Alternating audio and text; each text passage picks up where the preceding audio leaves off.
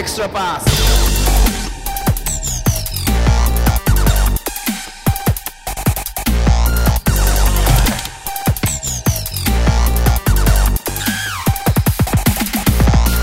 皆さんこんにちは。エクストラパスポッドキャスト別冊です。ズボンです。えっとね今日は宮本さんいないんですけどえー、au さんというですねまあアルバルクのブースターなんですか？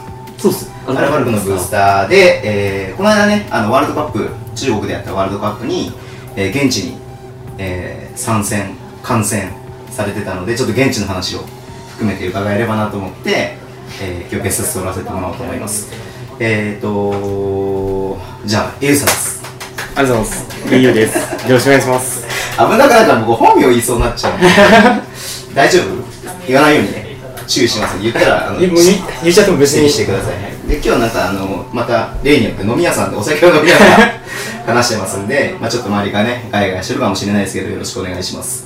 はい。早速なんだけど、えー中国いついつ帰ってきたんですか？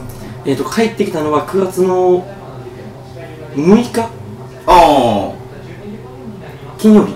金曜日えっと要はあの、まあ、予選とか第1ラウンドって言われていたトルコ戦とチェコ戦とアメリカ戦を見てでそれを見てもう日本に帰ってきたっていう感じでそうですね。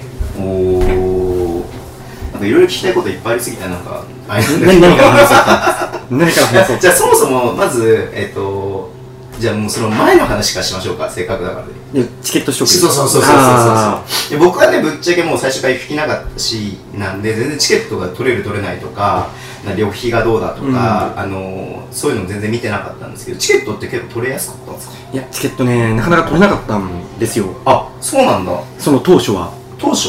当初は。ああの発売開始みたいな感じで？そうそうそう。あのー、最初まず発売したのが、チームパスって、日本の試合が見れますよ。はいはいはい3試合それがそう、3試合のやつと、ん要は上海ラウンド。うん上海ラウンドとあとは、日本が勝ち残れば、うんうんうんうん。いやまあ、えー、と順位決定戦行っても、はいはいはいはい。まあ、日本の試合が全部見れますよ、っていう2種類のチームパスがあって、で組み合わせ抽選会でアメリカと当たるって決まった瞬間に一気になくなったんですよ、あでもそれは日本側とか関係なくアメリカの人も買ってたってこと？そう結局多分、アメリカが見たいがためにあ現地の人とか。現地の人とかもしくは他の海外の人もなるほどね。要はアメリカのチームパスってもう多分なかなか買えないから、うんうんうん。日本のチームパスを持ってれば最悪日本対アメリカ戦が見れるなるほどなるほど。って思ったんじゃないかなと思って、へでその決まった直後に6試合のチームパスのカテゴリー A っていうのはもうなくて、うんうん BCD カテゴリー A って何？一番いいところ。ああいい席ってこといいい席で見れますよっていう一番値段がする、うんうん。で B がエンド側。うんうんうん。で C までしか発売がなかったのかなその時は。でそれがなくなって、うん。ただ全試合見れますよの A はまだ残ってたんですよ。あえっとそのアメリカの抽選が終わったちょっと数時間かな。へえあもう先行はあのち先着順みたいな。先着順みたいな。あなるほど抽選じゃなくてね。抽選じゃなくて。でもそれも見てる間に A なくなっちゃって、でその時はあうわ取りたどうせ見るんだったら A で見たいって思ったからもう取らずチームパスはうんうん。でその後シティパス要は上海でやる試合全試合見れますよ、うんうん。あ。えっ、ー、と3日間分。なるほどなるほどなるほど。あ違うな。10日試合10本戦じゃなく試合分。そうですそう。あのアメリカとトルコとかあそうそうそうそう。そうそうそううんうんうん。なんでそれが最初10試合分の発売があってシティパスの。だから今やってる2次あ順位決定戦かあな上海決定戦。うん2次ラウンド。もついたやつが先に発売されて。へでそれもカテゴリー A すぐなくなったんだーよね。まあ、現地の人はいいけどね日本からねほぼ10日間以上いなきゃいけないってことでしょ。そうそうそうそうそう。んでまた日改めて今度はその6試合分のやつのシティパスが発売されたんだけれどもそれも速攻なくなっちゃって、へえそうそう。うわこれどんだけ取れないんだろうと思って。へでたまたま仕事中の昼休み、まあ、それからちょっと経ってから、ーうんうんうん。あのツイート見てたら、さとちさんが復活してますよってツイートを案内してくれてて、へえ速攻撮ってるの。カテゴリー A で見たり、えー。空いてる取んなきゃって。えカテゴリー A っていうのはえエンドエンドでなんか固まってみんな見てたのああれがねえカテゴリー B なんだあ B なんだ。B へでも結果カテゴリー B のチームパス取った人はすごいいい席だった。ーあそうなの、うん。なんで？多分チームパスってチームに対応するから、うん。その人いるじゃない。でゆくゆく考えて分かったんだけどシティパスの自分10試合で取ったの。もえあそうなんだ。うそれしか空いてなかったから。あだから4試合分もう無駄にはしちゃってるんだけど。ってことは空席になっちゃう、うん。って考えたらカメラに映んないようなところとか空席になっても差し支えのないような場所に追いやられるんだなっていう。いなるほどね。だ結果自分見てたのはその B ブロック寄りのなんならスタンド寄り。えー、じゃあ B の方が良かった。そう結果そう B でやった方が前の方で見れたのかなとはちょっと思った。悔しい。だってさ金金額の差も結構あるんでしょうん。えー、いくらなんだろうな。仮に1試合数千だったとしてもそれが10試合分ってなればさ、あそうね。うん、そうそうそう。数万円の差になってくる。わかんない。そもそもチケットがいくらなのか分かってないんだけど。でそう上海と中国、要はえっ、とアメリカと中国がいるところは値段がちょっと高いの。ああそうなりますよね。うん。でその A カテゴリー A がは普通の試合は880元なんだけどアメリカ戦が1260元80元。うん、え日本円にすると？日本円にすると16円換算でいくとあ1万円ぐらいか。あ1万円ちょっとか、1万円ちょっと。うん、アメリカ戦は1万2万円弱か。うんそう。ああなるほどね。うん。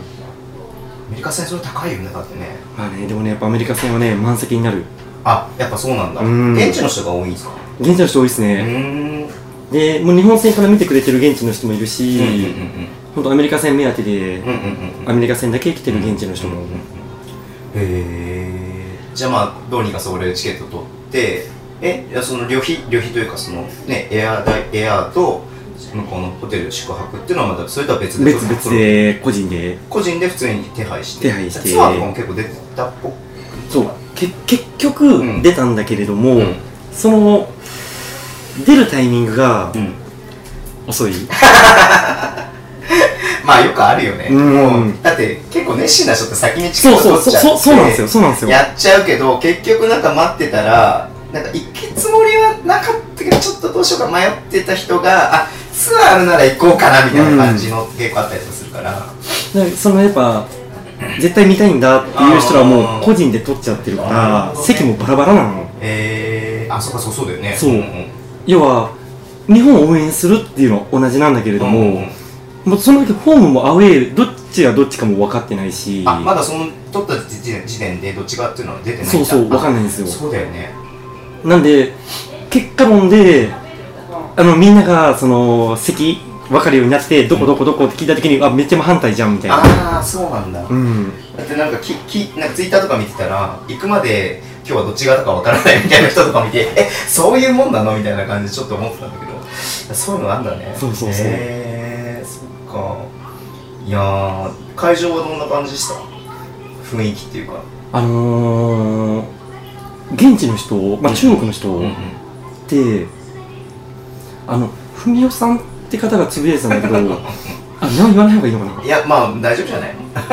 そうあのいいプレーに対してはすごい盛り上がってくれる。あそれがなんだ？アメリカだろうが、うんうん。日本だろうが、あうんうんうん。っていうのはすごい思った、へええそもそも日本のその日本を応援してするために日本から行った人ってうんどのぐらいいたんですか？ぱっと見うんどのぐらいいたんですかね中継映像を見てるとなんか結構決まった人が抜かれてたりとかしたんで、うん。そんな多くないのかなっていう感じはしたんだけど。やっぱり多分ね一番多かったのは JTB のツアーの人らが多分一番多かったんじゃないかなっへて思う。ーツアーだと30人とか40人そんなにいないな100人だえそうかな。あ100人はいるの。いたのかな。でもまああ日本人日本から日本応援しに来てんだなって人はちらほら見かける、うん見かける見かけるそうだよね。だってコールとか聞こえてましたもん。うん。あれ誰がやってたのかな？すごい。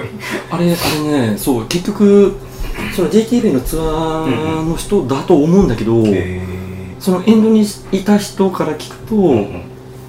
なんかこの人が声出してくれてたっていう人がいたらしくて。へ富田さんも来てたんですよ。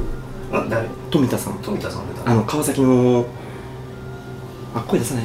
え？名前吉さんの人？あのすごいイランとかでもアウェイであぜ全部に行ってる。そうそうそうそうそうそう。あーあーあーああ会ったことあるかな。うんうんうんうん。名前がすぐ聞いたことなかったけどうん初日のトルコ戦うんうん。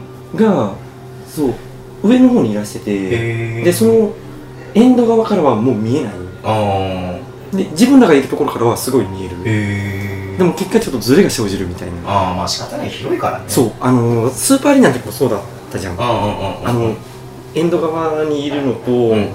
真反対にいるのでズレが生じてきちゃうっていうか、まあ、あの狭いさ住田体育館とかでもさレバーがずれるからね。うん。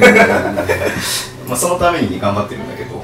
そう声音って難しい。まあ遅れてくるしねちょっとね、うん。離れだって何万人収容？1万8000人。あじゃあスーパーアリーナとちょっと同じぐらいの規模。うんそうかなそうかな。スーパーアリーナ2万人もんね、うん。へえそうなんだ。だから本当はそのそうそその方はちゃんと手広げてやってくれるから、うん。それその見えればそう見えれば合わせ合わせやすいる。そうそうそうそう。そうでもね別にその人をずっと見るために 試合に出てるわけじゃないか試合見るみたいなね。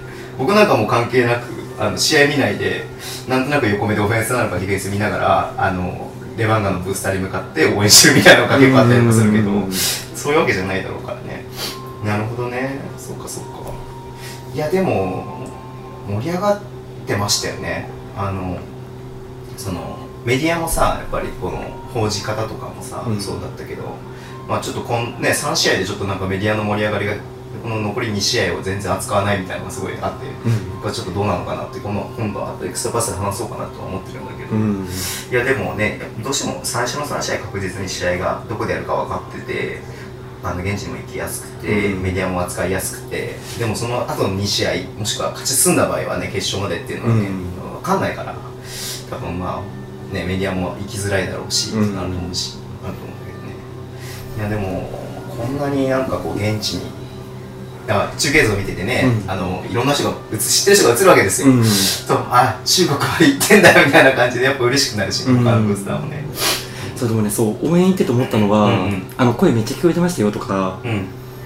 なんか映ってましたよとかって言われると、うんあ嬉しいなってああまあね、うん、思った。こっちとら中国まで行ってんだぞみたいな。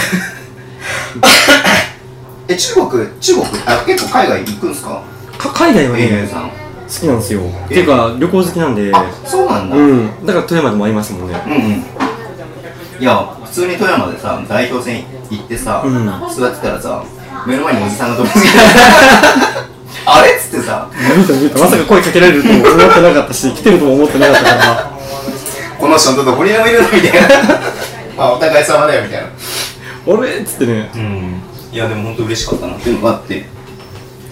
結局さチケット、またあのなんだもう数週間前ぐらいになったら、うんうんなん。なんだろうねそのメディア的なところで見直して座席が余ったとかそうなのかわかんないけど、うん。もしくはその地元枠的に残してたのが埋まんなかったから開放したとかなんかまあ多分いろいろあるとは思うんだけど結構いい席が売りに出てて。へだからそこで買って買って直前で行くことを決めてくれた日本のブースターさんもちょいちょいいた、あで自分もうわそこに座りたいと思って もう一枚買おうと思ったんだけど一つのパスポートに対して1枚しか買えない。ーあそうなんだ。そうこう売った方がいいの？にねあ空席になっちゃうからか。わかんないんだけど。どね友達の分を買うとかっていうのもあり得るだろうし、うん。あ友達の分買う時もちゃんとねその人のパスポート番号入れないと買えない。のえパスポートっていうのはそのあのあのパスポート？パスポートああのパスポートでそうなんだ。そうそう。あじゃあもうそれは完全にセキュリティだよ。だって、うん。変なことした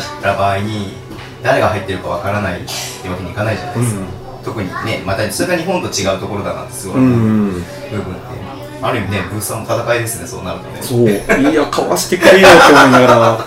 そうだよね。だってそれはねそっちの方がいいんだったらそっちでっていういやまあ B リーグのチケットシステムも叩かれてますけど。ああ自分まだそれチャレンジしてないからわかんないですけどえらいねなんか叩かれてますよね。叩かれてますけどまあそれだけセキュリティね世界見るとセキュリティがね住所ね電話番号もう一回入れなきゃいけなくて、まあ、そのぐらいねねブーブー言ってるのにパスポート番号思いっきり1個だけ入れさせられるんだったらそれに比べたら全然いいのかなっていう気もしますけど。うん。入場する時もうん。セキュリティはいはいはいはい。とかもあの日に日に変わっていくなん基準が。なんか僕見た限りで言うと要はあの望遠レンズのカメラが持ち込めないから預けろって言われたりとか、なんか旗はそれはダメだから預けろとかって言われるのに、いや中には全然持ち込んでる人もいるし、うん。なんだったら望遠レンズがっつり構えてる人がテレビで抜かれたりとかしてたりとかしてなんだそれって思って。いや人人によって違うとかもね日によって違うみたいな。そうそうそう。あの結局まあバレなきゃいいっちゃバレなきゃいい世界うんうんうん。でなんか当初案内されてたなんか内容のやつだとなんか7センチを超えるとダメみたいな。あだからレンズ切り離して7センチ超えないような人は、ーうん。レンズだけ別に預かって他の人が持って入ったりとかで入れるは入れる。ででも結果ねアメリカ戦ぐらいの時にはなんか望遠レンズ別に OK になってたっぽい。なんかその項目がなくなってたっていう話は聞いた。詳細に。変わるんだ。うん。自分初日行った時うに、ん。やっぱみんなで応援したいじゃん、いはいはいはいだからあのアルバルクのハリセンってすごい分厚くて、はいはいはい音がいいのでそれを20枚ぐらい持ってったのあみんなに配ろうみんなに配ろうと思って。んさすが。でセキュリティお姉さんすんごい笑いながら、うんうん。あのー、これいけると思ってペーパーペーパーっつってアピールしたんだけど あの後ろにいたお兄さんうんうん。になんか言って、うん。そのままあのお兄さんに連行されるって おいどこ連れてくんだよと思いながら。で結果荷物預かり証う。ん。で預けろみたいな。えなんでなんだろわかんない。うわだってか紙じゃん。紙。仮にそれが政治的なメッセージが書いてあるとかだったらもちろんダメだってのは分かるよ、でもね何？アルバルク東京って書いてあるだけそうでしょ？アルバルク東京とあと東京語とかって書いてあるだあアヘアヘッドみたいな。けあそうでしょ、うん。根拠ないしさ。うん。でも日の丸が入ってちゃダメとか言うんだったらまだちょっと分かったりとかもするけど、多分そのなんて書いてあるかがわかんないからなのかな。ななんでなのかは正直わかんないけど。英語じゃん英語英語 あえっとなんて。で持ってきちゃダメリストに、うん。その笛？あはダメっていうのは笛など音が鳴るようなものみたいなことの書き方はあったの、あうんうんうん。だからまあ音が鳴るものって言われれば音あが鳴るもの。なるほどね、うん、めっちゃトルコ人笛吹いてたけど、うん。うん。あのね違う。チェチェコチェコ。あチェコか。チェコ。そう。めっちゃ笛吹いてた。なんでこんな音鳴ってんのかなと思ったらなんかみんな首から下げて、ねね笛みたいな小さいやつでしょ。のを首から下げててそれで吹いてるのが映ってて、うん。これありなんだと思って、うん、だって笛なんて逆にねレフェリーの笛があるから逆にダメなやつじゃん一番。あーんそうよね。紛らわしいっていう。かさうんうん。うん。ねえだから人によっては OK とかさそういうのがさすごいさ。ふいふい。あいいっすよはい。はい会話さん。あどうも。ねだからまあ海外のね洗礼ですよね。そうね。だからその連れてかれてる間にとりあえず自分の分のハリセン確保して あのケツのポケットに入れて。であの皿のやつビールですありがとうございます。うん皿のやつもあったから皿のやつはちょっとあのユニフォームとかの間に隠してうん。なんで数枚だけ生き残ったんですよね、へえで預けるだけだでちゃんとピックアップすれば大丈夫？あそうそうそう。まあ結果結果ピックアップしなかったんだけどあ荷物になるから。いやえっ、とねそのシティバスだからアメリカ戦も見れるはいからそれにもうアメリカ戦を見てで終電が早いんだよね。うんうんうんみんな言ってた。そう10時47分が終電で試合終わってから出ると多分混雑しちゃうから早めに出ようっていうので4ピリラスト1分ぐらいでまあ友達同士うん待ち合わせしてうんでもその時点で結構すげえうんうん地下鉄のところで並んでたもんでもうピック諦めて、うん。で最大最悪最後の日に取りに行こうと思ったんだけど、うん。うんでもそのまま逆に記念に中国に残したらどうなるんだあなるほどなるほどね。そういっぱいいそうだよね言ってただからその、まあ、そもそもげん、ね、言葉がわからないからどれ乗っていいかわからなくて、すごいそこでまず迷ってでなんかねちょっとツイッターで見た人だとあのこの電車乗っていいかわかんないけどひとまず乗ってみたら自分が行きたい駅の11個先まで 快速で止まらない電車ででもう仕方ないから帰りはタクシーで帰ってきたけどなんかそれもタクシーもちゃんと金額が日本みたいにメーターでいくらっていうんじゃなくてなんかこういいねみたいな感じだったりとかするから、ちょっと高いなと思ってめちゃめちゃ来られたみたいな、うんうんうんうん。そうタクシーはねえっ、ー、と第第2試合目になるのか？あのー、日本がチェコと戦った後にトルコ対アメリカめっちゃいい試合だった感じなのでちょっとこれ帰る？っていう話になってせっかくこんな試合見れないからもう終電諦めようよって話してでその時にタクシーで乗ったんだけど、うん。そう最初言われたのが400元空港ってその体育館からさらに遠いの、うんうんうんで自分ら泊まってたところまで空港かプレミアムら生ビールでございます。ははい。い、すみません。いい。ですかはい、ありがとうございます。ます。空港からそのホテルまでが大体200元ぐらい。はいはいはいはいはい。だからまあボラれてるなまあボラれてる。ボラれてる感はすごいわかる。日本人だって分かって。仮に深夜料金があったとしてそれでも高いぞと、倍倍以上するわけがないぞうんでディスカウントディスカウントで結果その人250元ぐらいまで行ったんだけど、うん。でもなんか悔しいなと思って乗らなくて。で4台目のタクシーがうん。150元、うんうんうんう。ん4台も交渉したんだそう。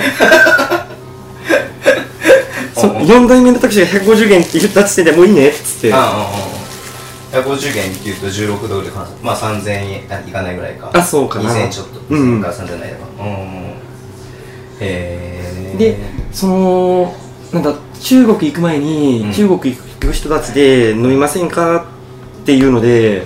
あのスーパーアリーナの後に飲んだんですよ、うん。池袋で。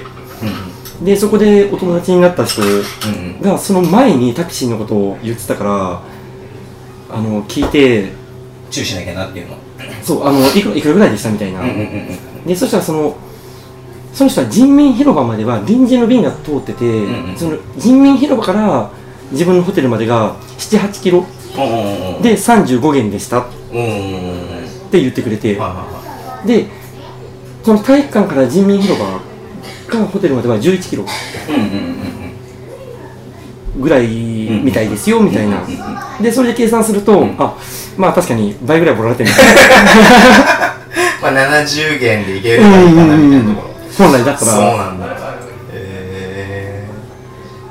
僕は全然僕は真逆で旅行力が旅旅行欲が全くないんで。あそうなんや。旅行行きたいっていう人じゃないんですよあんまり、へえ。まあ海外なんてもう面倒くさいなっていうのがまず最初に出ちゃうから行こうとは思わなかったんだけど。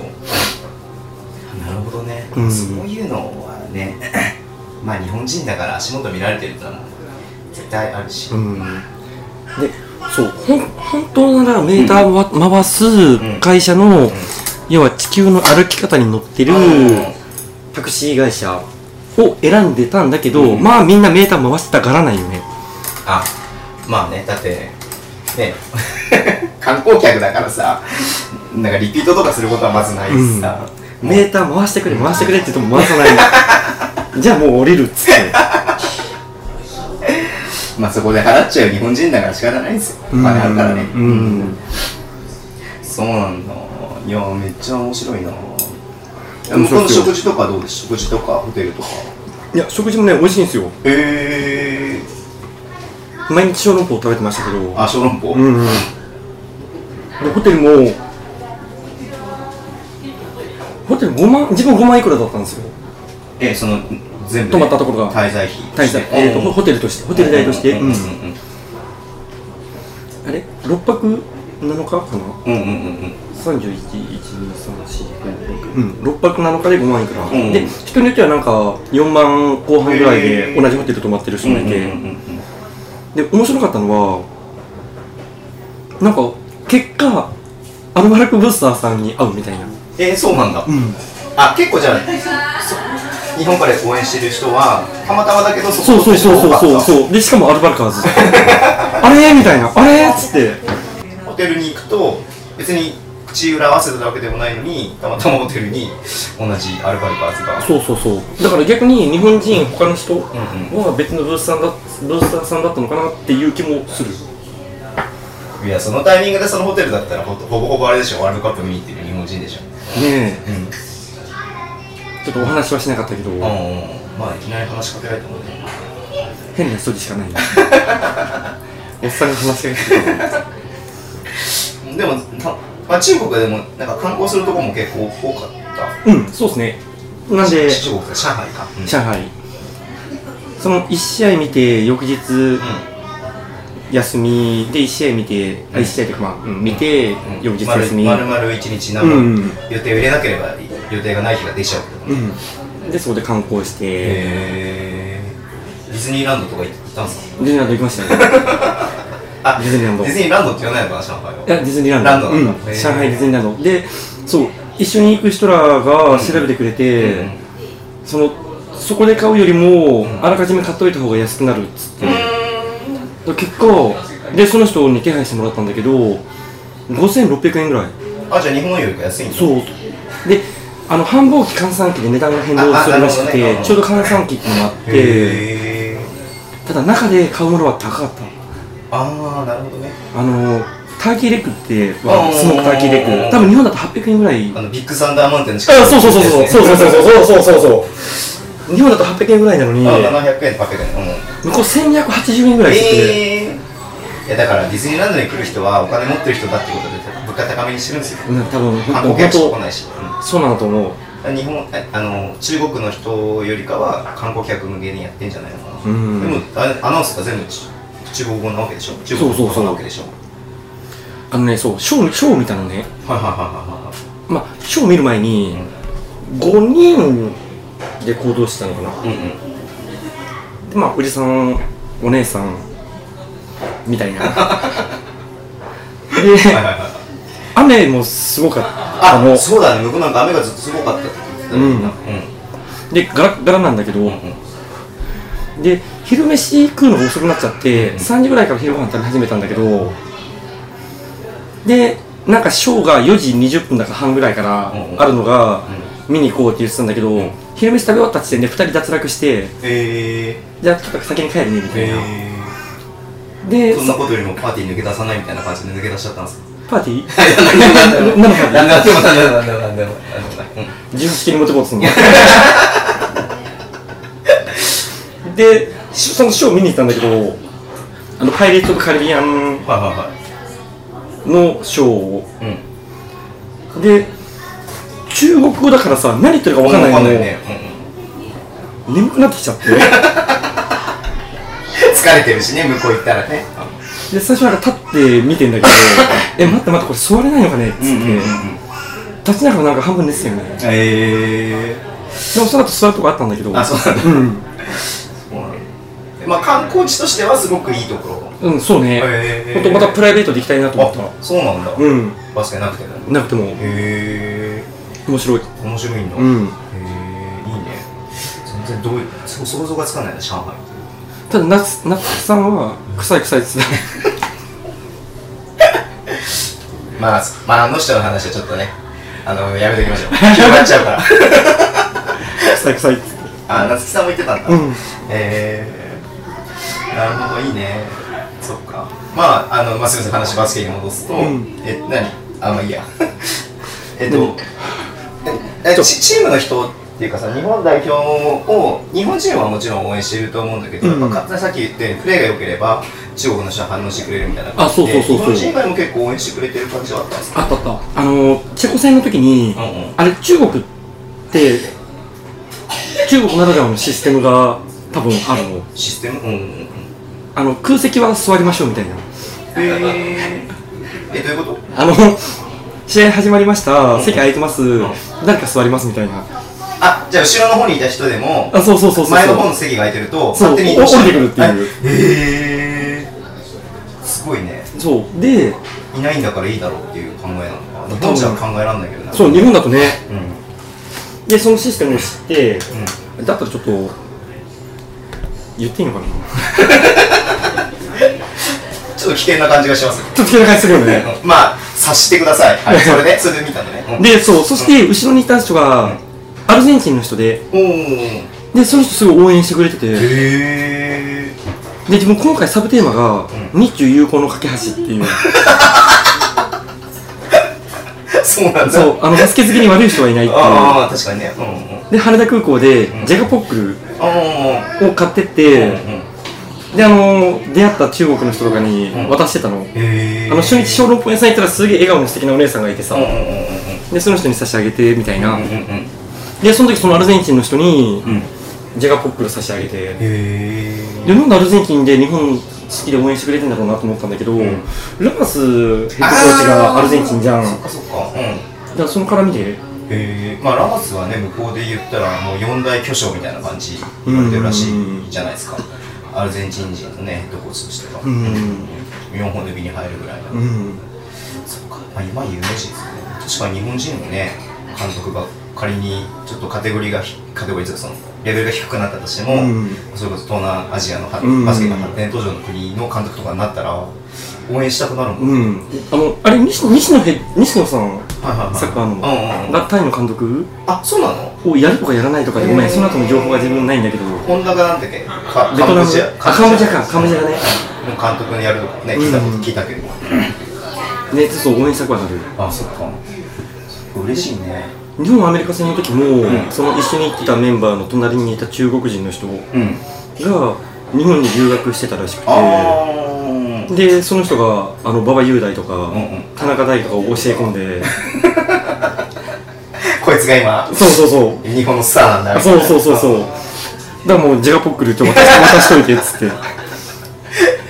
わかんない。謎のジャガポックルをもらってまあどういうふうにねあの欧米の南米の人がどういうふうに感じるかわかんない、ね中国人がどういうふうに感じるかわかんないけれども。でもねジャガポックルは美味しい、まあ美味しいけどね。美味しい。美味しいけどねあれは世界共通だと思ってるなるほど、ん。へえまあそれはいいことっすわ。僕はねそうね。だオリンピックもねチケット取れない取れないっつってるからね、うん。オリンピックで、まあ、どこまでねこう日本が応援してもらえるかどうかわかんないですけどでも結局日本人だからね、うん。来てる人の多くは、まあ、そういった意味でオリンピックの応援も楽しみかなと思いますし。うーん。なるほどただね上海すごいなと思ったのは本当セキュリティ。はいはいはいはあの空港で X 線通したね手荷物検査で。へえ。飛行機飛んでした？あそうそうそうそうまさにそうなんだけど、うんうんうん。それが空港一回外出て中入る時もやるし、うんうん。地下鉄乗るのも全部それがついてんの。えふ普段の普段普段の地下鉄で。もへだからいちいち荷物置いーて、へでそのワールドカップ会場入るのもやっぱりそれがあるんだけど、ーうん。であの QR コードで中入ってくって時も、うん。その QR コードの時に顔写真撮られてんだよね。ピコってやったら写真が撮られてるっていう、ディズニーランドのあのスプラッシュマウンテンで勝手に写真撮られてるみたいな感じなんですか？まあそうね。知らない間にっていう。でもそうディズニーランドも入園する時に顔写真撮られてるまあもちろん変なことさせないっていうのもあるんだろうけど。多分ね。でもし何か起こった時にはこの中にこういう人らがいたっていうような。まあ、不正防止にもつながるだろうし犯罪防止にもつながるだろうけど、うん。いそこまでやるあれはあるのかなっていうのは。やでもすごいなーと思って。そういう国なんだと。ねね。日本じゃ考えられないけどうん。なんか別の問題起こりそうだようねーん。まあまあまあまあ治安の問題もあるんでしょうね。うん。うん。なるほど。ありました。どうどうでした？あの試合試合中というか、ね、言ってしまうと初戦雰囲気としてね、こう日本がどれだけ世界と戦えるかみたいな中から、うん。いきなりトルコ戦1クォーター、ね結構やばい展開うん。だったじゃないですか。でもそんな中で、ね、もちろん選手も諦めてないと思うし、もちろん会場優勝も諦めてないとは思ったんだけれども、うん。もう会場の雰囲気としてぶっちゃけどんな感じだったのかなっていう。トルコ戦の時はやっぱ硬かったよね選手ででもその中でもやっぱ応援はちゃんとバラバラ揃ってはないんだけどしてくれてるうん。その日本の人たちが。っていうのはすごい嬉しかったけど。うんえ相手チームの応援ってどういう応援ですか応援応援してる人いるんですか？トトルコもねそうめっちゃでっかい国旗持って応援してる人らがいてただやっぱ日本ほどじゃない。うーん。それやっぱ盛り上がってきたら声出すしみたいな。あいいプレーがまあ日本まあ言い方悪いけど日本の応援って良くても悪くても常に出してる。どんな時でもうん。全力でこう応援するじゃないですか、うん。うんでもね NBA とかもそうだけど結構ねやばい展開になったらもうみんな帰っちゃうとか、黙ってるとか、うん。あるけど、うん。そういうやっぱなんだろうその展開によってこう浮き沈みがあるみたいな感じなんだろうあ向こうの応援トルコとか。あそうね。その状況状況でっていう感じだったかな。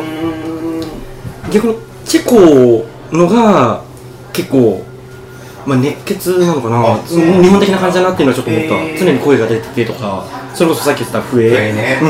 ずっとやってるから何なの？うえだからその最初指が吹いたかと思ったら日本人が、んうんうんうん。だ逆であ向こうなんだ。チェチェコなんだなと思って、うん。アメリカもそんな感じですか？アメリカは逆にね全然アメリカ人が少なかったのかな。ああのトルコアメリカ戦の時に、たまたま自分見てるブロック一つ違いぐらいのところで男性のアメリカの人がアメリカの応援うん。ディフェンスの時にそうコールしててあアメリカでもコールするんだと思って。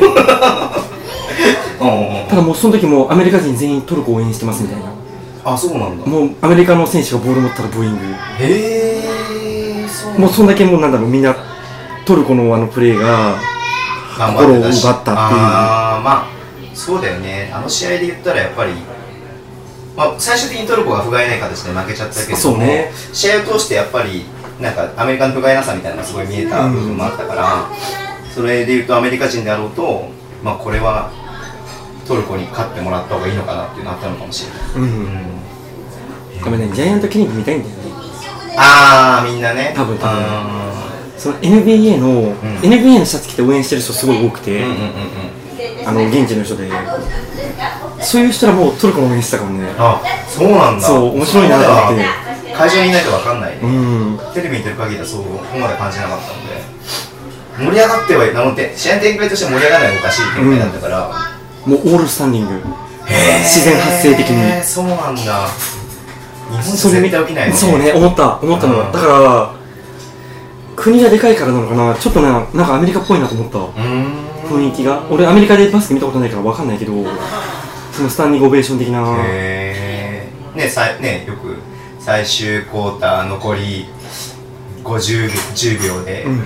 点差が逆転できる点差でポジションだったらみんな立って拍手しながらそのシーンを迎えるみたいなのがね、NBA とかだと普通だけど、うん。日本じゃ絶対起きないじゃなういですか、そんな感じだった。のそう。へー。と鳥肌立ってたと思ううーん。いやそれはそれ経験するだけでもいいいいっすねいやいつかね日本でもそういういやでも多分代表戦でね1万8000人とか入ればそう自然自然とそうなるとこまで来てると思いますよ、うんどうしても日本でもおとなしい国民性があるから、うんそう自分をこう表に出して、うんこう感情を爆発させてっていうのはできやりづらい人種だけれども、うんでも多分ね代表戦でそういう展開になったらなるんじゃないのかなと僕は思ってる。その展開がまだないだけで、うん。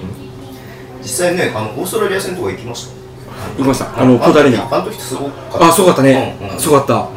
本当日本一丸だったね。勝つのかっていうね、うん。大一番で。もう知らない人とハグしてたもんね。まあああいう雰囲気もあるから、うん。のかなっていうふうにはね思いますけどね。そうね。そうかそうか。なんかあとあります？ワールドカップ。あとはなんだろう。あのフラッグはねセキュリティで没収されてる人いて。そっかそっか。そうあの日本国旗。でそれをわざわざそのセキュリティの前で教えてくれてる人もいて。で自分何枚か持ってるからっつって、うん。これ全試合行きますみたいな。うんうん。で自分の友達に渡してて。うん。でそれ聞いたから全部ポケット入れてあの 日の丸がついてるやつはそれで全試合抜けてったって 逆に言うとポケットに入れとけば OK なんだ、うんうん。それが面白いでなんか後半になると国旗は OK だけど、うん。文字が書いてあるとダメ。っていう人もいた。そうなんだ、うん。めんどくさいね。あ、そうそうそうそう。フラッグで思い出したんですけどね、うあのエイユさん実はなんかただのアルバルクの酔っ払いって僕たち呼んでますけど。ただの酔っ払いじゃなくてね、例えばこの間、えっと8月にアルバルク東京のブースターあアルバルクアルバルカーズっていうのが、うん。アルバルカーズをこう誘ってみんなであれ何人来ました？バーベキュー。あれね60 60人。60何人、うん、60人。アルバルカーズ集めてバーベキューを主催したりとか。あれはでもねアルバルカーズプラスアルファだからあまあ。他のチームのブースターさんも、で僕聞いて僕誘われて行ったんですよ。アルバルカーズうん。バーベキューに、もう2人ぐらいしかいなかったけど、もううんうん違う違う違う。もっともっといた。ブレックスブレさん。ブレックスブレさん俺、うん。4人かなまあみたいな感じでそういう主催したりとかあと今回のねワールドカップに現地に行く人で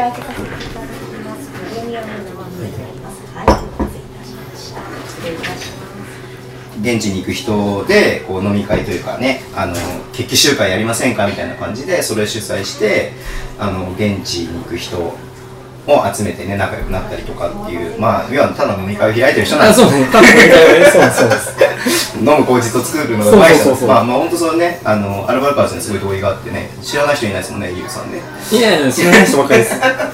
そうで僕も仲良くさせてもらってるんですけどでそれでそのバーベキューの時にあの9月の3日がね田中選手がちょうど誕生日ね。28歳そう。28歳の誕生日だっていうのでまあなんかお祝いしたいって言われてそのハッピーバースデーってね、うん。書かれたフラッグを僕ちょっとデザインさせてもらって、うん。まあそれを作って 現地に持ってって。いやびっくりした。ね中継で映るかなと思って楽しみにしてたら、うん。なんかいきなり JBA がツイートするっていう。あれ、あれ、それ話し話していい？あもちろんもちろん。話していい？そうそうそう。そう。ま、まず、それ、提案してくれたのが、あの、ヨシリンっていうアルバルクのブースターさんとはい、あゆさんはいはいはいはい。が、3日の日が大輝の誕生日だから、うんなんかやりたくない？って言ってうやろうやろうよ。っていうところから、そのフラッグとかみたいな、あ、じゃあ大輝って来て。うん、あ、じゃああの、渋谷線の開幕の時に配られた大輝のあれ持ってこうよみたいな話で、あで、それを制作してもらう人が必要だと。いるじゃん、すぐそこに。で、そこ話しに行ったのさ。いやなんかいきなりさあのあゆさんにさ言われてさ、うん。なんか「え中国行くんですよね」みたいなこと言われて「え全然話が分かんない。いや行かないけど」みたいな。そうそう。でね結構あれな8 0センチかける6 0センチって結構でかい。あれそう、80×60、そうね。結構でかめのやつ作って、でそれをみんなでこうね誕生日だからって言ってこうみんなで掲げて、うん。20人ぐらいかな？10 15人ぐらいかな、掲げてるこう集合写真を JBA さんとバスケットボールキングさんがそうそうそう。あのブースターもこう日本の暁ファイブのブースターも応援してますみたいな感じで、うん。ツイートしてくれてすごいびっくりして、嬉しかったよね。嬉しかった。うん。すごい嬉しかった、あもう今日持ってきてるんですか？あか？後でちょっとね、うん。それで写真撮ろうと。あ、ぜひぜひ。あれ、サイズ決めるのもすげえ悩んで。もうで、その写真、うんうんうん。イイメージの写真、はいはいはいはい。まあ、大輝といえばあのシュートホーム。うんうんうん。それは僕はすごいおっしゃるそうそうそうそうそうそう。で、その素材を集めるのにも、すごいいろんな人が協力してくれてて、うんうんうんうん。俺が結構いやいやいや言ったから、こういう指針じゃないとダメですって。で、あの、その、さつさんもさ、協力してくれて、あの、い今これしかないけど、ちょうど14日の試合が当たってたみたいで、で、その時に撮ってきますって言って撮ってくれて、で、まあ、結果、あのー今のあのー写真になってんだけど、うん。代表の写真とねとそうそうそうアルバルクのユニフォーム着た写真とねそうそうそうそうそう。でもとても素敵な。ねえよかった田ん中選手は気づいてくれたのかな？田中選手は、あのーキングさんが伝えてくれたみたい。あキングさんから？キングさんがへえキングさんからっていうか入江さんでしょ？入江さん、そうそうそう。入江さんまだ残ってんのかな？入江さんも帰ってきた。あ帰ってきたうん。えー、っとね、多分一緒、一緒の日に帰ってきてるかな。あそうなんだ3試合しか見てないんだうん。ウケるな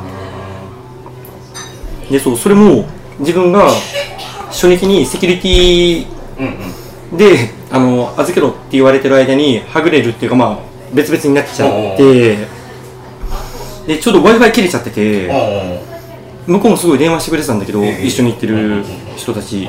あいつ連れてかれて消されたぞそう、されたぞみたいな。でも Wi-Fi 切れてるから、全く連絡ねえな、冷たいもんだなと思いながら。で、遅れて入場したら、目の前、階段歩いてんの。うんうんあ、なんだ待ってくれたのかなと思ったら、なんかフジテレビの取材を受けてたらしくて。で、その3日の日に、こういうのやるから、むしろそっちで取材してよって言ったら、ね。そう、取材しますって言ってくれたんだけど、え、だったらちょっとバスケットボールキングさんも言ってみようよっつって。で、入江さん、はい。あの、小沼さん経由で連絡してもらって、で、入江さんとやり取りして、うんうんで、あの、会場じゃあ、はい、セキュリティ抜けたら、うんうんうん連絡しますねって言いながら、セキュリティの前で今待ってますって言ったらもう来てくれてて、そこでしばらく入江さん待ちぼうきっつっええかわいそう。て。ね。そうなんだ。いやあのフラッグ僕もすごい思い出になったしね。あのいやよ本当よかったなと思って。いて、うん、いやーじゃあもうワールドカワールドカップの話はもういいっすか？うん、いいっすか？いいっすか？言いました？いや、言い始めたらねあのキリキリがない。マジっすか？いろんないろんな。全然。なんだろうな。みんなどういうこと知りたいのかな？まあ雰囲気がやっぱ一番ねこうね得点のこととかさ、う一番盛り上がった時って何ですか？一番盛り上がったのは、え日本代表の日本の応援なんか応援か会場全体がうん。一番盛り上がったのは、アメリカ戦のルーズボール？あそう。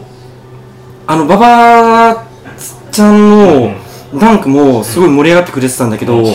一番は流星のあの諦めないルーズボールだと、うん。俺は俺は思う、すごかった。よねすごかった泣きそうになった。もん俺も泣きそうになった、うん。てか多分泣いてたと思う。であそっからまたちょっと仲良くなったじゃない、うん。あの硬さが抜けたっていうか、やっぱねキャプテンはキャプテンよ。うん。うんうん本当あの多分ねいてくれるだけでも存在感あるんだろうなって思った、確かにね。まああのあのシーンはねなんか別にな得点のシーンでも何でもないし、うん。何かをあれじゃないけど間違いなく日本が世界にこう見せられる素晴らしいシーンでしたよね、うん。もうなんかパチパチパチの拍手から一斉もうわーって湧いてくる全体の拍手。ああいうことを本当まあ別に苦言を言うわけじゃないけど、本当にああいうことの積み重ねがやっぱどんどん世界に通じることだと思うので、まあ、ああいうことをちょっと見せられたことはすごく良かったなっていうふうに僕は、なんかその瞬間だけじゃなくてあこれが日本がやるバスケなんだバスケだなっていうのがすごい分かった分かったんですかその見えたので、うん。あのすごいいいシーンだったなって思ってなどどれが一番思い出に残ってるって言ったらやっぱそこが一番出てるんですよねそうなんだね。ちゃんのダンクとか、うん。ね、八村がね、あれだとかどうだったかっていうよりかは、うん。あの泥臭いプレーが一番人の心を動かすだろうなっていうのはやっぱそうなんですね。そうそう思った。うーん。分かりました。せっかくなんでねまだ時間大丈夫なんで、うん。あのアルバルクのねブースターですか アルバルカーズですからねアルバルクの話も聞きたいなと思って。いいですか？全然全然ど。うですかけ今年は？3連覇に向けて。いやー今年は他チームもいい補強してますよね。うーん。ていうかまあ東地区がねうん。やっぱりつ強かったのがさらにやっぱり強くなったなっていうのを感じてますけれども、だって中地区も川崎？まあ川崎はもちろん強いわ。この前なんかちょうど31日の日にプレーゲーム。うんうんうんうん。自分は行けなかったけど、そのプレーゲーム終わってから上海に乗り込んでるメンバーとかもいてで結果多分アルバルク負けたんですよね、うん負けましたね、なんかもう相手は完成されてたってうんでもね結局辻選手も怪我できないし、えーニックも。リュウセとニックはいないわけだから、うん。それだってまだせ、ね、セルで言ったらまだ2段階目ぐらいでしょ。これからこれからよ。そうよこれからよ。うん。うわ恐怖だわと思って。そうだこの間昨日か。あ今もうちょっとで2戦目始まったレバンガンも昨日川崎とやりましたけど、うん。やっぱり25点差で負けて、うん。言ってしまうとね記者格落ちの 川崎にベストメンバーのレバンガが25点で負けるかみたいな気うん。持ちもありますけど、なまあしょまあもちろんねアルバルカズだからあの優勝って言うとは思うんですけど、うん。アルバルク今年は。優勝。優勝。うん。ただでもやね簡単にはいかないですよ簡ね単にはね。うん、いやでも、うんよく宮本と本当話してるのがルカのやってるバスケってうん。すごいし多分ルカが見てるバスケってもっと世界標準で見たら、うん。まだまだなんだろう伸びるというか、うん。まだまだ引き出しがあるバスケだけれどもまだぶっちゃけ日本代表の選手があんだけいても、うん。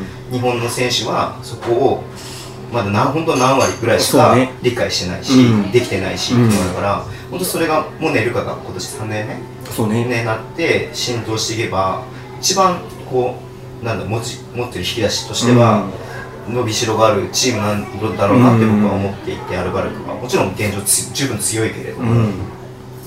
そうルカがあのー着任して優勝したじゃない、うん。初年度、うん。初年度、でその時のルカが言ってたのはまだ3割。って言ってて、うでまあバックトゥバックして、その段階で何割に引き上げたのかは分かんないんだけど、でもそうなんだと思う。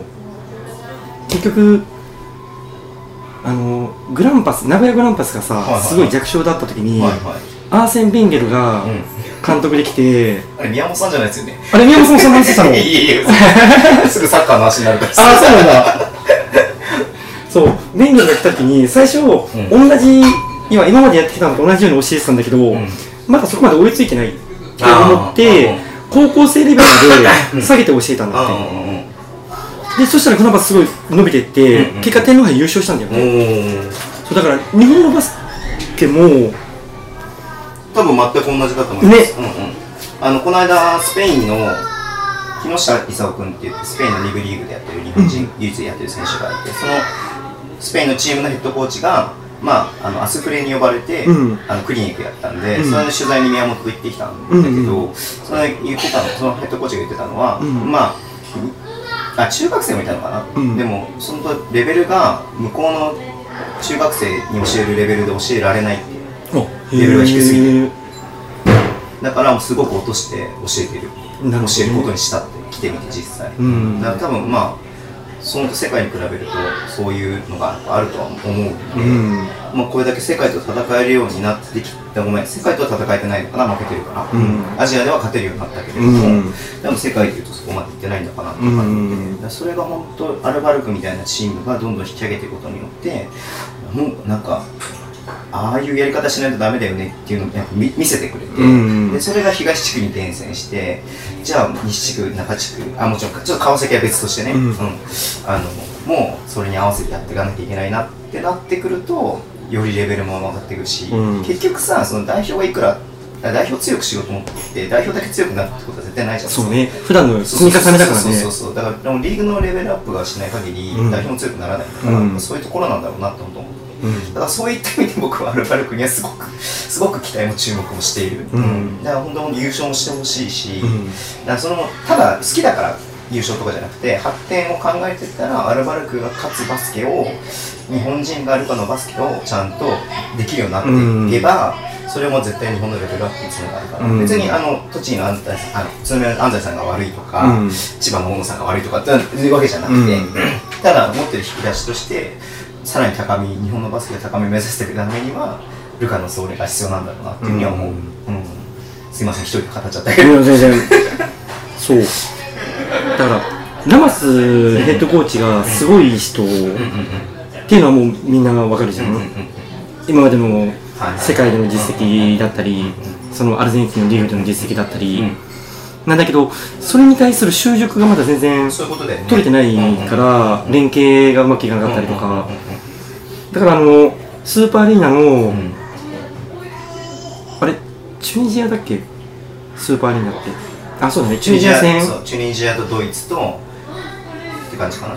アルゼンチンアルゼンチンか、そうだね。うん。うんでそのチュニジア戦の時にアルバルクオン4になってあはいはいはいではい連携取れて要はもう今までやってることをやってるようなのを見た時にやっぱその代表としてのもっと合宿じゃないけどその密な時間が必要なんだろうなっていうその連携取るところで。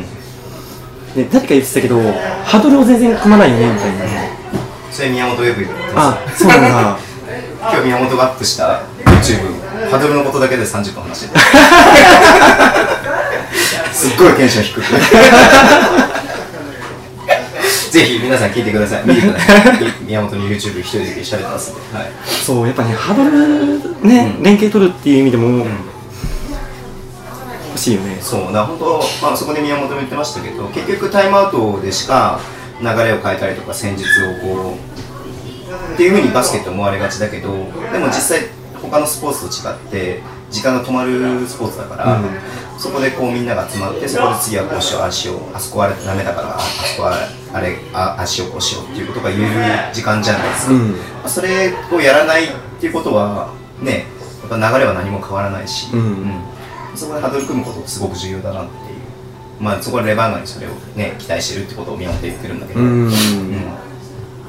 ね、大志くんがいた時は結構ハードル組んでたなって。そうそう大しそうなんだよね、そういうところが好きでさ。えもともとはバスケ経験はある？あるあミニバスから始めてえそうそうあんまさほら結構あってもさただベロベロに酔っ払ってさそうね。ただ単なる酔っ払いなんかそうだってさなんかあ話してさ終わっちゃうあんまちゃんとじっくり話聞いたことない。あでちゅミニバスからやっててミニバスからやってて中学校まではもう真面目にあやってたんだ。そう。で高校入ってあのやりたい時にやるみたいな。あなるほどなるほど。まあ遊びたいしねみたいな。そうそうそうそうそうそうそうそう。そうなんだよね。え応援しだしたのは？応援しだしたのは初めて要は実業団だよね当時。ああトヨタの頃。えっとね初めて見たのはね熊谷組だったの。あうんすごい前じゃんだってそしたら。ちょ中学校で熊谷行っても解散しちゃったでしょ。解散しちゃった、うんと当時一番強かったんですよ、ね。あの富山さんとか。髪の毛長かった。うんうんうん。多分日本人初プロ。プロ契約ね、うん。長谷川さんと同時かな。そうだよね。ね。そう。とあと NKT 当時2位だったんだよね 日本交換。えそれ何年前？俺が。めっちゃもうえ30年ぐらい前じゃない？30年は言い過ぎだね。だって30年だったらまだ僕たち10歳とかですそうね。20 25年ぐらい前。じゃあまだあのー JBL とかになる前だね。なる前だなる前だね。が初観戦。へで J リーグ開幕して、ん。で JBL になってえうんうんうんうん。でいすゞが強かったのかな。はいはいはいまさに佐古さん、はいうんあれでしょ？ギガキャッツでしょ。ギガキャッツで久しぶりに見たのは東京大学で出てきてあのー、ヤングメン日本代表対日本代表の試合はいが多分代々木第二かな、うん。であったの。全容は知らないけどなんかちょっとそれは耳に入っちょっとだけ入ってきたことある感じかな。あ本当、うんうん。そう。それが久しぶりに見た、へそうそういうなんだ、まあ、プロじゃないけど、えうんうんうんうんいわゆる一流選手日本のトッププレーヤーの試合。そう渡辺拓磨さんが日本代表なのでであの田臥選手とかがヤングメンにいてっていう、でその後まあトヨタうんうんうん田臥いて櫻井亮太いてとかで俺もた時だ。うん。応援はしてたんだけど本当レラカムイに櫻井亮太が行って自分レラカムイを応援するようになって。えー、知らなかったそれ。初めて聞いた。櫻井亮太推し。あああ当時はね亮太君が大人気スーパースターだった、うん。まあ今も人気はあるけどもちろん。リアルルカワ会で。うんうんうんうんうんそうそれもあれよ。自分が大学生の時に四日市工業があれ初戦どこだったんだっけな。まあぶっちゃけ負けるなっていう強い対戦相手に勝ったんだよね。うんうんうん能代かな？能代か福岡大福岡大大堀か。能代の時でしょ、そうそうに勝った時、うん、50点ぐらいとも決めてで2試合ぐらいそう強い強豪に勝って多分洛南に最後負けたのかな、うん。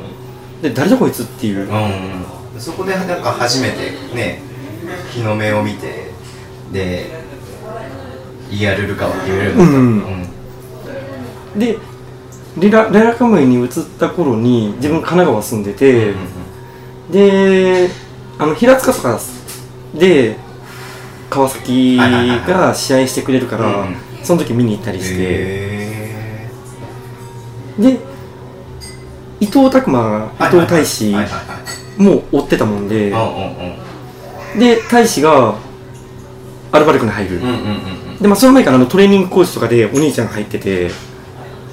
でそこからまたあのアルバルク応援するみたいな。ああトヨタアルバルク、うん。そうなんだ。でも結構かなり古いっすね。薄いけどね。うんただバスケ好き？まあまあもちろんそれはね大前提であるんでしょうけどうん。あそうなんだ。そんな前実はその桜井亮太が好きだって知らなかったんだ。あそうなの？自分あのレバンガすげえあそうだよ。うん。もともと知り合ったのはあれですもんね。僕がレバンガのオフ会をやるあそうそうそうそうそう。来てくれたんですもんね。あの隅田のそうそうそうね。もう1年あ2年前。2年前。1年半前か。うん。そうアルバルクブースターだけれどもレバンガも好きだから行っていいですかっ全然全然って言ってねあ亮太君のファンだったらどう知らなかった？じゃあ今もうやっぱ亮太君見るとちょっと嬉しいですね、うん嬉しいっすね。今年キャプテンなんで。まあでもあと何年できるかなあの体でって思いますけどね。鉄人だからね。満身創痍だからね。織茂さんがいるからそう言えないのか思いながらも。えー、そっかじゃあレギュラーシーズンはね去年正直レギュラーシーズンはまあ勝率してはまあ東地区でね潰しちゃったっていうのもあると思うんですけど、うん。そこまで良くなかった、うん。でワイルドカードだったじゃないですか、うん。でレギュラーシーズンは今年はどのぐらいいけそうですか？いやーレギュラーシーズンしんどいですよね。できれば2位にはつけたい。いや本当は優勝したいですよ。うんうんうんうん。優勝したいんだけれども、ん。結局多分初めの方の試合って連携取れなくて、うんうまくいかないんだろうなっていうのもうんうんうん。感じる。結局そのなんだろう最後にチャンピオンになってればいいって考え方っていうのが多分あると思うので、まあ、それで去年はそういった感じでやって、うん。まあ、調整して調整して最後うまくやって優勝したっていうのは間違いなくまあ、うん。前のシーズンもしかしたらそうなのかもしれないけれどもそのパターンなんだろうなとは思うので、うん。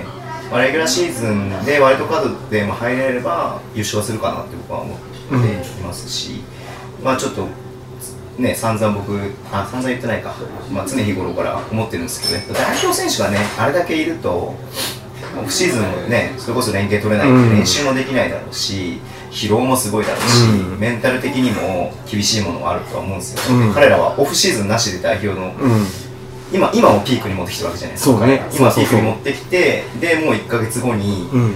またピークに持ってたままシーズン終わるまで行って、うん。でそのシーズン中にも何度もね来年オリンピックがあるから、うん。代表で呼ばれて、ほぼ休みなしでそう。行った時に体も心も悲鳴上げるだろうなって、うん。そういった意味ではアルバルクでのレギュラーシーズンでルカの采配もしくはコーチ陣のうん。メンテナンスでこううまくそれを調整していって、うん。もうモチベーション維持が大変よね、うん。その肉体的なところもそうだろうけど、ね、ファンからするとね、シーズン中も試合出てくれて、うん。シーズンも代表戦やってくれて、幸せ幸ねせ。じゃないですか。僕なんかね、正直、レバンガの代表の選手いないから、うん。オフシーズンはオフってますけど、うんうんうん。なそれは本当大変だし、マネジメント、監督としても大変だし、本人ももちろん大変だし、っていう部分ではあるけれども、なんやかんやうまくやってくれるだろうなって、そううん。感じてるので、期待ですね、から結局代表明日が多分最後ででそのままアーリーで出るかどうかわかんないけど。でアーリー終わったら翌週はオフっていうかまあ何もないけど、うん。そのままもうバンコク次 ACC で行くああ、そかっか。で ACC もあるのか。そう。らで ACC 終わったもう翌週には開幕。開幕だよね。開幕戦新潟でしたっけ？新潟。う苦手な新潟ん。新潟ね。うんそその翌週、その次の次の週は僕新潟行きますね、多分。北海道と新潟から。いいっすね新潟青ん？青レあ、俺、僕は俺初めてね。去年、青青レよかったっすようん東新潟大会だったんで。うんそうなんだ。いや、だから本当そこだけですよね。アルバルクの選手とか代表選手みんなに言えることだけど、特にアルバルクが抱えてる選手が多いから、うんそのレギュラーシーズンのマネジメントうん。でがオリンピックまでずっとつながってくることを考えると、うん。まあ、どういうふうにやっていくのかなっていうのは思いながらも、うん。でもさっき言ったようにルカがこう日本に伝えたいバスケってもっともっとあると思うから、うん。そこをどれだけやってくれるかっていうのもあるし、そうなんですよね。注目選手は今年、アルバルク？うん、須田選手。また新しいところ来ましたね。いやどれだけ結局メンバーほとんど変わんないじゃあないですか？まあまあまあ、そうですよね。でその中でまあ斎藤匠選手いなくなってアビーいなくなって、で新しく入ってきてくれた日本の選手、うん、うんで自分すっさんってね本当嫌なイメージしかなくて。アルバルクに対して。そう。あの初年度の栃木戦でそうそうそう嫌なとこでスリーポイントを決めてきたのがうん。鍋とすっさん、その前鍋にお会いした時にもう自分本当めっちゃ嫌いなんですよ。あのすごい人としては大好きなんですけどプレイしてる時本当嫌いなんですよっつって。お手柔らかにお願いしますっつって。それは褒め言葉だね、選手からしたらね。うん。そう。あのススリーポイントでね、やら何度やられたかってそうせっかくこっちが追い上げムードになってるのにみたいな須田選手ね、だから本当そうですよね、言ったようにチーム全然変わらなくて、うん。で、まあ、と栃木もほぼ変わらない、うん。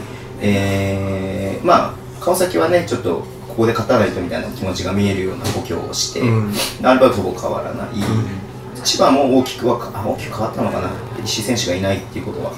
うん、うん。でもまあケビンうん。入ったまあまあ大きく変わらないっていう中で、まあね、上位のチームって大きく変えなかったわけじゃないですか。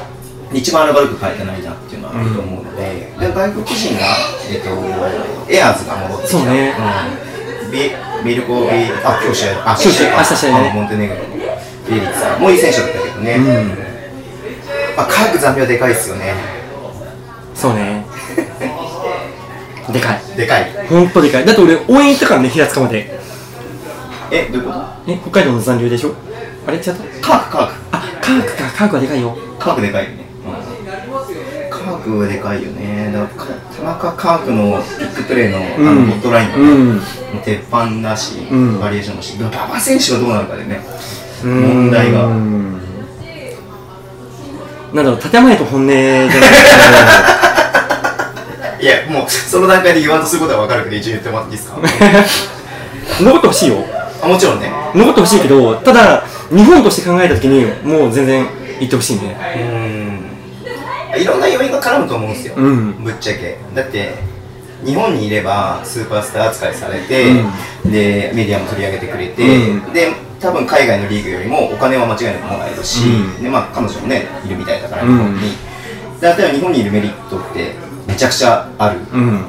でも彼は本当に、まあ、ちょっと代表の話戻っちゃうけど、うん。僕アメリカ戦見た時に、うんあの一番思ったのが今日の日本の目標って何なんだろうなって思ったんですよ。うん。多分多分何かしら何点差で食らいつくとか、うん。3クォーターまで何点差で食らいつくとかそういう全体的ななんつうの目標みたいなのが多分あったと思うんだけど、多分個人個人で言ったらそんなに目標っていうのがなかったのかなって。うんこういうこれをできたら OK だみたいな、うん。あんまり見えなかったのかな、うん。その中で馬場選手はもうここでアピールするんでやりたいことを全部やるんだっていう多分個人としてすごいしっかりした目標があって、うん。だから、まあ、あのえ試合後のインタビューでも言ったけどやりやりたいようにやりましたみたいな話で言ってたけど、それがあるからこうなんだろうそのメンタリティっていうか、そうチームを引っ張れたっていうのが間違いなくあるあって、うん。まあ、チームとしては崩壊してるわけじゃないですかアメリカ戦って。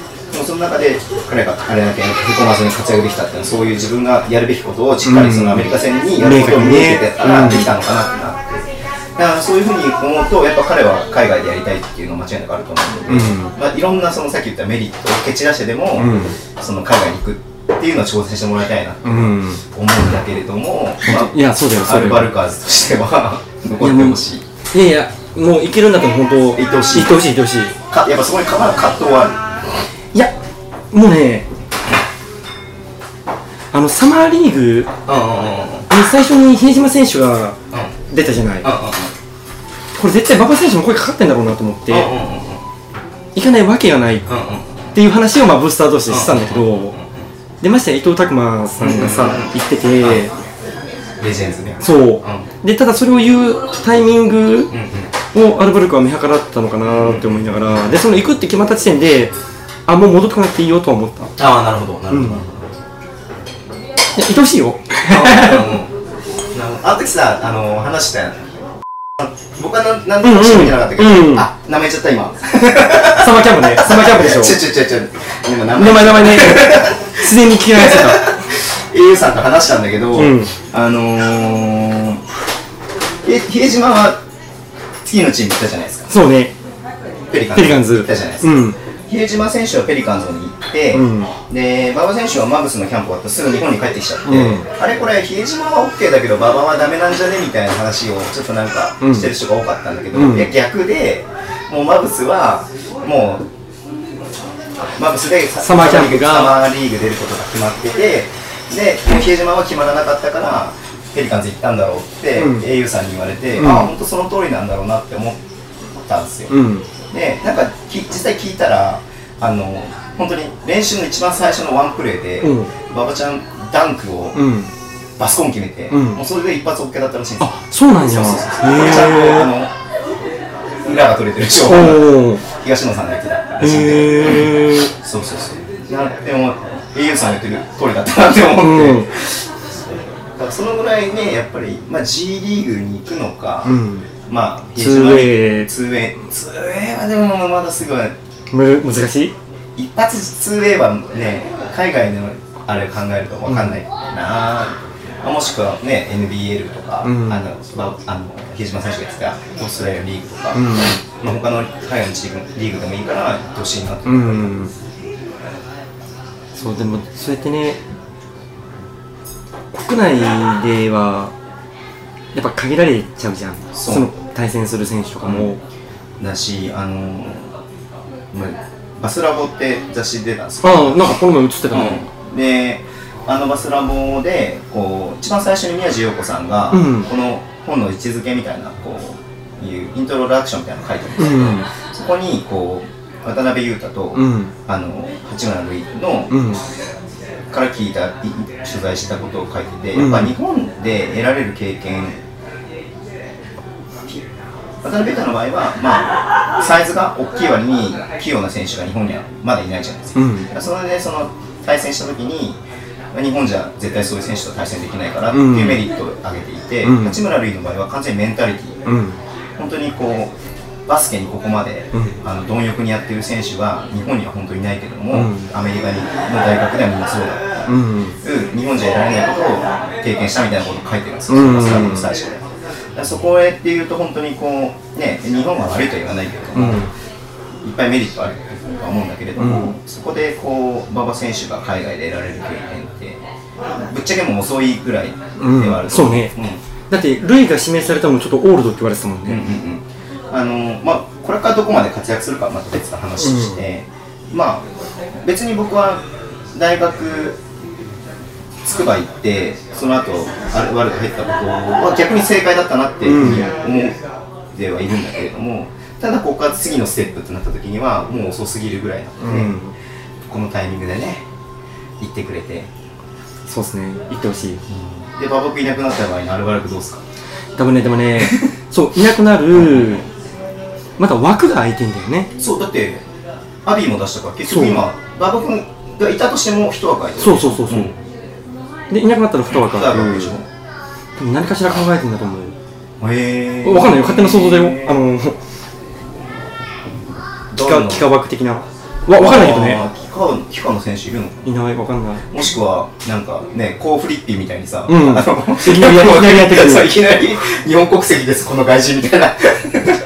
でも何かしら考えてんだろうな。うんと思うんだけどわわかんない。結局このまま行くのか。でもほら今さ日本代表ね渡辺比喩選手みたいに、うん。向こうの大学行ってるけれどもに日本人だけれども、うん。ほぼ日本語喋れない、うん。えー外国育ちの選手っていっぱいいるわけだから、うん。そういう選手を連れてきてまあアビーもそうだし、うん。そういう選手を連れてきて育てるっていうのもありはありですよね、うん。うん。テーブスカイとかもいるしね。あーテーブスが来たらびっくりしちゃうね。で俺ねちょっとねひ密かにそのブースターっていうか仲のいい人だと話してたのは会あるんじゃねえの？ってちょっと思ってた、馬場いなくなったら、うん。いやうん。そうね。いたとしても？いたとしてもそのアビーいなくなっちゃったじゃん。うんうんうんうん。要はアビー枠。でもアビーとポジションで言ったらヒュー君とかさそういう、うん。センター。センタータイプを育てた方が結局カークが田中選手とやってるピックプレーを日本人ができるようになったらそんな怖いことないじゃないですか。そうね。うん、それはやっぱ目指してほしいなと思ってて、インサイドの選手の強化をしてほしいなっていうどうなんだろう？アルバラクとして次もう一人仮に入れるとしたらポジション的に欲しい人欲しい失礼選手いたします。プレミアム生ビールでございます。失礼します。めっちゃ飲んでる人みたいになってるけど大丈夫です。僕が飲んでるんで。ポジションとしてなんか欲しい選手っているのか？なここがなんかちょっと不安だなみたいな。ないか不安はないね。うむしろ本当贅沢な感じでもある。ただタイムシェアする上で、んうん。要は本当ベンチ入ってるメンバー全員が出るのが一番タイムシェアになるから、でもポイントガードがえっと元気せいやや。2人だけ。で武さんもあそうか昔そうかはそうかそうかそうか。ポイントガードやってたから、塩中選手がポイントガードで使うっていう可能性もある。もうある。うんうんうんまあ怪我とかもねあるあるだね。りえるし、うん。特に安藤選手はずっとこうだ、ね、さっき言った代表でやってるから、代表でねある程度マネジメントした方がいいのかなって考えると、うん。まあ3人で回す。うん。まあシューティングガードはね田中選手がいてうん須田選手両方できるのが2番3番、それはでかいね。馬場ちゃんと、まあ、あのね菊池選手もいるけど、うん。馬場せ馬場ちゃんと大輝くんのサポートを須田選手がするって。そうそうそうそうそう。恐ろしいなそれ。いい選手取ってきましたね。そうなんですよ。もう多分ねアルバルカーズのハートをわしづかみにしちゃうんだと思う。かっこいいしね、かっこいいですね。えー人柄もいいしね。人柄もいいし。うんいやーレバンガどうやって戦おうかな。え今シーズンレバンガはどうなの？レバンガの話します？まあ桜井亮太キャプテン結構キーになるんじゃないですか。うん。うん。ああいうチームになるとうん。結構、結構入れ替わったよね。まあ入れ替えなきゃでしょう。去年のあれを考えたら。うん昨日スタメンが橋本選手えー、と松島選手、うん。パプうん。えー、とキースマーキース・カミングスうん。と,、えー、とケネディ・ミークス。スタメン。スタメン。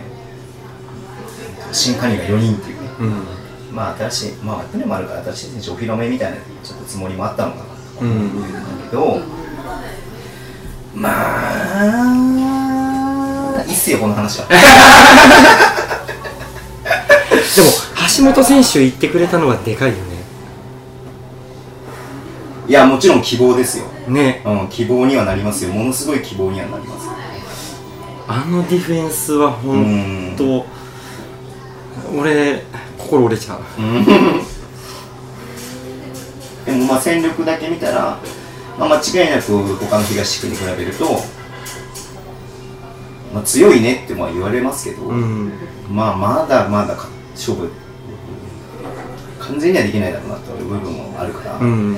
あそこを個の力とかじゃなくてもともとやってたようなチームの力うん。でこう切り崩せるようなチームになってほしいなってだけですよ。うん。もちろんみんな大好きですからそういう選手は。そうですね。いやとりあえず東地区から B2 に落ちないでほしいね ああのぜ全チームね。東地区全チームね。で東地区でさ潰し合うじゃん結局。まあそうそうなんだけどさ、うんそうすると対戦がね半分は東地区の試合だからまあ不利は不利ですよね畜生を考えると、まあその中でどれだけやるか。まあその逆に言うとその強いチームと戦えることでチームがどれだけ伸びるかうんっていうメリットの方を考えてもいいのかなって、まあ始まってもないからねでももうすぐなんやかんやでもうすぐもう来月には開幕ですからね。まずアリカップがあるんでそうね。まあアリカップ行きますんでアリカップでどういう試合をねしてくれるのかってすごい楽しみではある。うん。うん。でなぜか今回は東北にぶち込まれたので。ね。まあまあでもアルベティ姿だよね。だ去年長野だっけ？そう信州北信越にぶち込まれたんで、でも怪我ちょっと自信来ちゃったからそうそうそうそうそう残念ながらそうそうそうそうまあ言ったけどね。うん。なんか着てる人いた。でもちょっと感動した。そう、まあ、東京はでもアーリーカップからいきなり激戦ですもんね。そう。確か川崎なんですよ。あ川崎かどうかわかんないけど。で千葉でやるんでしょ？そう千葉でやる。ジェッツ宇都宮川崎ビーコル？ビコル。渋谷。渋谷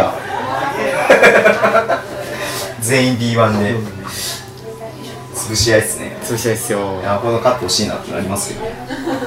アーリーカップの 3P とかかかってるんで。あそっかアリカップも2連覇中なんだ。そうそうそう。で天皇杯だけなんですね勝ってないのね。そうなんですよ。だから天皇杯逆にジェッツがね。まあまあまあまあ連覇してるから、えーまあ、アルバルクもねまた庄司郎さん呼んでアルバルクの話もしていこうと思いますんで。ね。じゃあいいっすかもう今日はいいっすよあと落語落語ね。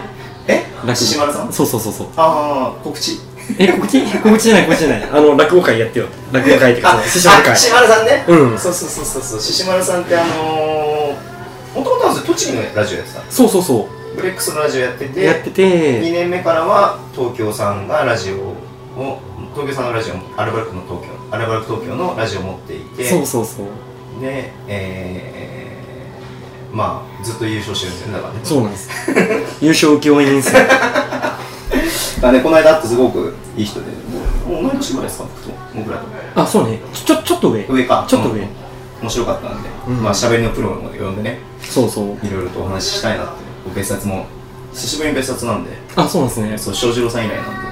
今やりたいなと思います優勝全試全全優勝を経験してるのは五十嵐さんああはいはいと獅子丸さん、うんしかいない。そう勝利の女神。僕僕は一回も優勝経験しないですけど。レバンレバンがレバンがラジオ。ね。まあもう呼んでやりたいと思いますんで。今日は au さんに。1回しか名前言わなかったですか？2回ぐらいやった？わかんない。わかんない？じゃあ1回だけ消しておきますか。あの au さんに来ていただいて代表の現地の様子をね伝えていただきましたありがとうございました。ありがとうございました本当に。じゃあ通常回の方もねなんか引き続きよろしくお願いします。こちらこそお願いします。またありがとうございました。ありがとうございました